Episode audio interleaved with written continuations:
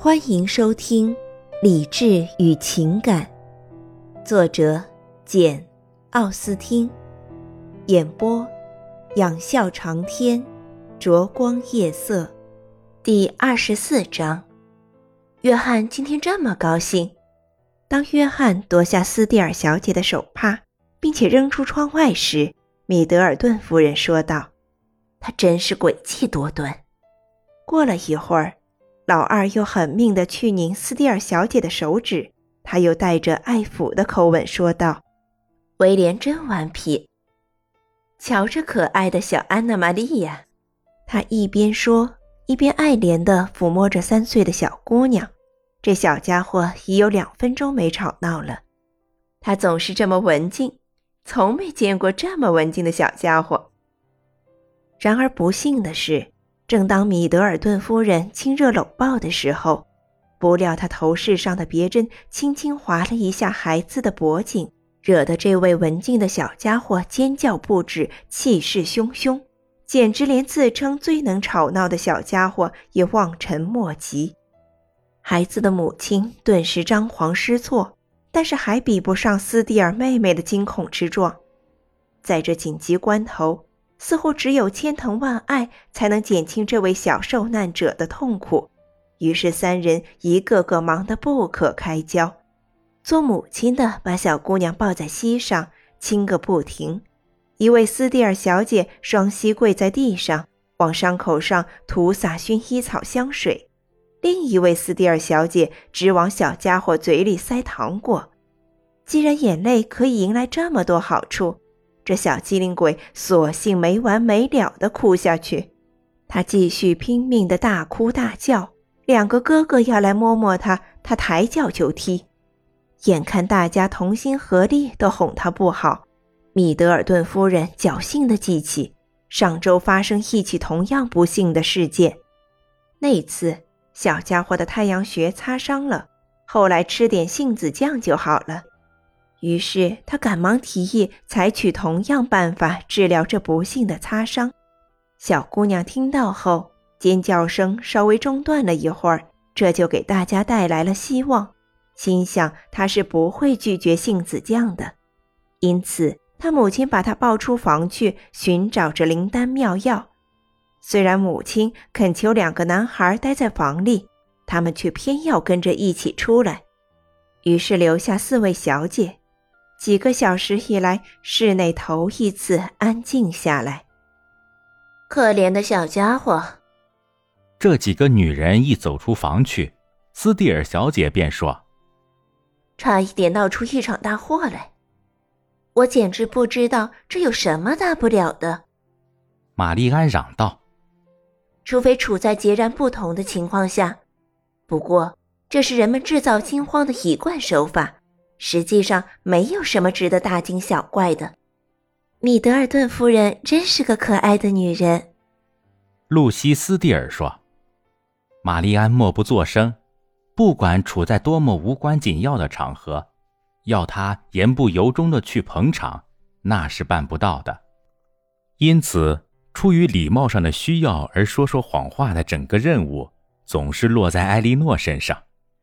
既然有此需要，他便竭尽全力谈论起米德尔顿夫人来，虽然远远不及露西小姐来的热烈，却比自己的真实情感热烈得多。还有约翰爵士，斯蒂尔大小姐嚷道：“他是多么可爱的一个人啊！”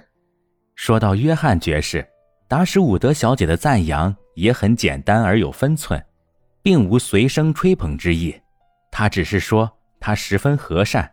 待人亲切，他们的小家庭多么美满啊！我生平从未见过这么好的孩子。对你们说吧，我真喜欢他们。说实话，我对孩子总是喜欢的要命。从我今天早晨见到的情况看，艾莉诺含笑说：“我认为确实是这样。”我认为，露西说。你觉得几个小米德尔顿娇惯的太厉害了？也许他们是有点过分，不过这在米德尔顿夫人却是很自然的。就我来说，我喜欢看到孩子们生龙活虎、兴高采烈。我不能容忍他们规规矩矩、死气沉沉的样子。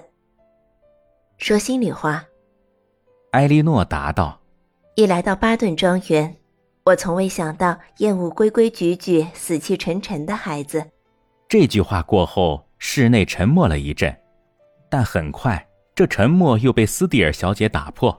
她似乎很健谈，现在突然说道：“你很喜欢德文郡吧，达什伍德小姐？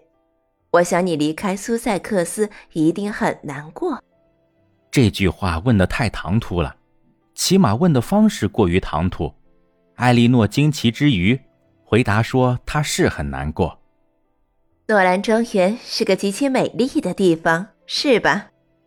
斯蒂尔小姐接着说道：“我们听说约翰爵士极其赞赏那个地方。”露西说：“她似乎觉得她姐姐有些放肆，需要打打圆场。”我想谁见了那个地方？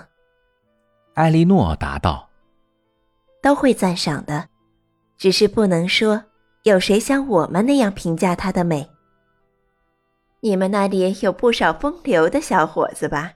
我看这一带倒不多。就我来说，我觉得有了他们，总是增光不少。但你为什么这么认为？露西说，似乎为她姐姐感到害臊。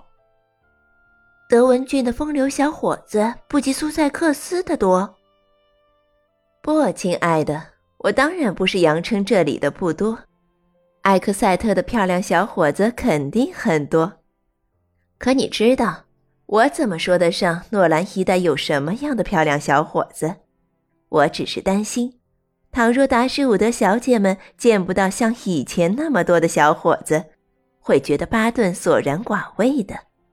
不过，也许你们年轻姑娘并不稀罕多情的小伙子，有他们没他们都一样。就我来说。只要他们穿戴美观、举止文雅，我总觉得他们十分可爱。但是见到他们邋里邋遢、不三不四的，我却不能容忍。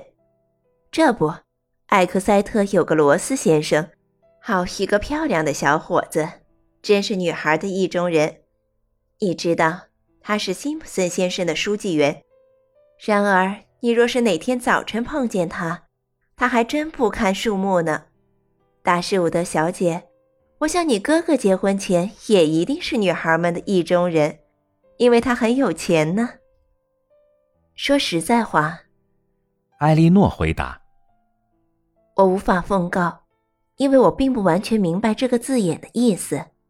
不过有一点我可以告诉你：假若他结婚前果真是女孩们的意中人，那他现在还是如此。”因为他身上没有一丝一毫的变化。天哪，人们从来不把结过婚的男人看作意中人，人家还有别的事情要做呢。天哪，安妮！他妹妹嚷道：“你张口闭口离不了意中人，这真要叫达什伍德小姐以为你脑子里没有别的念头了。”接着，他话锋一转，赞赏起房子和家具。斯蒂尔姐妹真够得上是典型人物，大小姐庸俗放肆、愚昧无知，对她无可推举。二小姐虽然样子很俊俏，看上去很机灵，艾莉诺却没有一叶障目，看出了她缺少真正的风雅，还有失淳朴，因此她离别的时候压根儿不希望进一步结识他们。斯蒂尔小姐并不这样想。他们从艾克塞特来的时候，早就对约翰爵士夫妇及其亲属的为人处事充满了倾慕之情，而这倾慕之情有很大成分是针对他的漂亮的表侄女的。他们公开声称，达什伍德妹妹是他们见过的最美丽、最优雅、最多才多艺、最和蔼可亲的小姐，迫切希望与他们建立深交。艾莉诺很快发现。建立深交乃是他们不可避免的命运，因为约翰爵士完全站在斯蒂尔妹妹一边。他们举行聚会，非要请上他们，真是盛情难却，只好屈就。这就意味着几乎每天都要在同一间房间里连续坐上一两个钟头。约翰爵士使不出更多的招数，也不知道需要有更多的招数。据他看来，待在一起就算关系密切，只要他能切实有效地安排他们经常聚会，他就不怀疑他们已成为牢靠的朋友。说句公道话，他在竭尽全力促进他们坦诚相处。就他所知。将他表侄女们的情况向斯蒂尔姐妹做了极其精细具体的介绍。他们与艾莉诺不过见了两次面，斯蒂尔大小姐便向她恭喜，说她妹妹真够幸运，来到巴顿后竟征服了一位十分漂亮的如意郎君。她这么年轻就出嫁，这当然是件大好事。听说她真是个如意郎君，长得漂亮极了。我希望你很快也会交上这样的好运，不过，也许你早就偷偷摸摸的交上朋友了。艾莉诺觉得，约翰爵士当众宣布他怀疑他与爱德华相好，这并不会比他怀疑玛丽安时更注意分寸。事实上，两者比较起来，爵士更喜欢开埃莉诺的玩笑，因为这个玩笑更新鲜，更费揣测。自从爱德华来访后，每次在一起吃饭时，他总要意味深长地举杯祝他情场如意，一面频频点头眨眼，引起了众人的注目。那个“废”字也总是被一再端出来，都引出不计其数的玩笑，以至于在埃莉诺心中早就被确立为天下最奇妙的一个字儿。感谢您的收听。我是 CV 灼光夜色，欢迎订阅，我们下期见。